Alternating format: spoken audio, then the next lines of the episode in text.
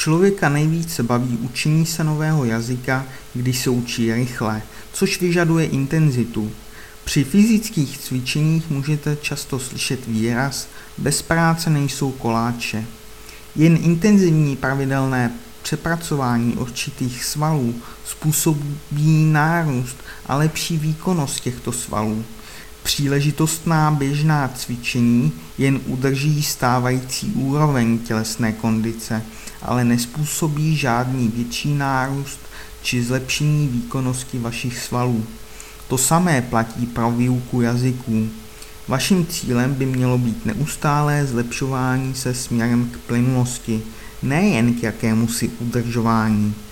Stejně jako musíte přepracovat vaše svaly, aby vám narostly, tak stejně tak potřebujete přepracovat jazykové schopnosti vašeho mozku konstantním a častým opakováním během období intenzivního učení.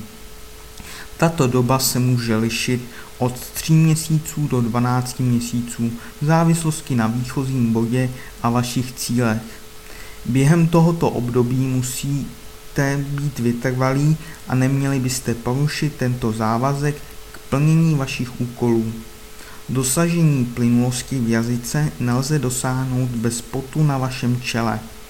Učení se jazyka musí být i příjemné, ale stejně jako u fyzického cvičení metody cvičení musí být účinné. Popravdě řečeno, čím větší efektivita metod, tím větší zkušenosti a tím lepší výsledky. Největší intenzity učení je dosaženo, když studujete sami nebo když se zapojíte do komunikace s rodilým mluvčím o něčem, co vás zajímá. Pokud je ve třídě pět a více lidí, je to rozptilující a dokonce i při konverzaci jeden na jednoho to může být stresující, pokud nemáte zrovna náladu. Čím více můžete kontrolovat, či chcete řídit, co se učíte, a zároveň čím více se budete věnovat právě tomu, co vás baví, tím rychleji se budete učit. Aby to však správně fungovalo, mělo by mít vaše studium určitou strukturu a disciplínu.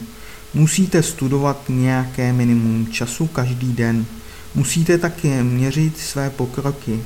Přesně taková struktura je na webových stránkách The Linguist systému.